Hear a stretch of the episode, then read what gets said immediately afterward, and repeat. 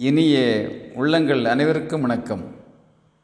இன்பம் இவ்வுலகம் இனியது காற்றும் தீயும் நீரும் இனியன மழை மின்னல் மலை இனியன பரப்பன நடப்பன ஊர்வன நீந்துவன இனியன நிலம் ஞாயிறு திங்கள் நன்று என்று நீண்ட இனிய பயணத்தை மேற்கொள்கின்ற மகாகவி பாரதியார் உயிர் நன்று சாதல் இனிது.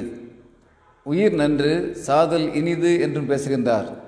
அனைத்தையும் இனியதாக நல்லதாக பார்த்து போற்றி வாழ்ந்தவர் மகாகவி. நண்பர்களே மேஜர் சுந்தரராஜன் என்ற தமிழ் திரைப்பட நடிகரை நாம் அறிவோம். ஒரு படத்திலே தூக்கு தண்டனை கைதியாக நடிக்கக்கூடிய வாய்ப்பு அவருக்கு கிடைக்கின்றது. நடிகர் அந்த பாத்திரத்தை தத்ரூபமாக நடிக்க விரும்புகிறார். அப்போது வேலூர் மத்திய சிறையிலே கண்காணிப்பாளராக இருக்கின்ற தன் நண்பர் திரு குணசேகர் என்பவரிடம் தன் யோசனை சொல்கின்றார். கண்காணிப்பாளர் நடிகரை அழைத்து கொண்டு தூக்கு தண்டனை உறுதி செய்யப்பட்டுள்ள ஒரு கைதியின் அறைக்கு போகின்றார்.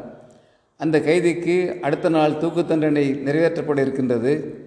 நடிகரும் கண்காணிப்பாளரும் போய் பார்க்கின்ற அந்த நேரத்தில் அந்த கைதி மிகவும் மகிழ்ச்சியாக முருகக் கடவுள் மீது ஒரு பாட்டு பாடிக்கொண்டிருக்கிறார் நடிகருக்கு பெரும் ஆச்சரியம். அப்போது கண்காணிப்பாளர் சொல்கின்றார் நடிகரே நீதிமன்றங்கள் தூக்கு தண்டனையை உறுதி செய்து விடுகின்ற போது பாதிக்கப்பட்டவர் குடியரசுத் தலைவருக்கு கருணை மனு அனுப்புவார். கருணை மனு ஏற்றுக்கொள்ளப்பட்டால் மாற்றங்கள் நடக்கும். கருணை மனு நிராகரிக்கப்படுகின்ற போது ஒரு மனிதன் என்ன செய்ய முடியும்? வருவதை எதிர்கொண்டுதானே ஆக வேண்டும். தண்டனையை ஏற்றுத்தானே ஆக வேண்டும். அப்போது பெரும்பாலான கைதிகள் ஒரு யோக நிலைக்கு வந்து விடுவார்கள். அந்த யோக நிலையில்தான் இந்த கைதியும் இப்போது இருக்கின்றான் என்று சொல்கின்றார் கண்காணிப்பாளர். நண்பர்களே வாழ்க்கை இனிது உயிர் நன்று சாதல் இனிது. உயிர் நன்று சாதல் இனிது என்று மகாகவி பேசுகின்ற கூற்று இந்த தூக்கு தண்டனை கைதிகளுக்கும் பொருந்துமா?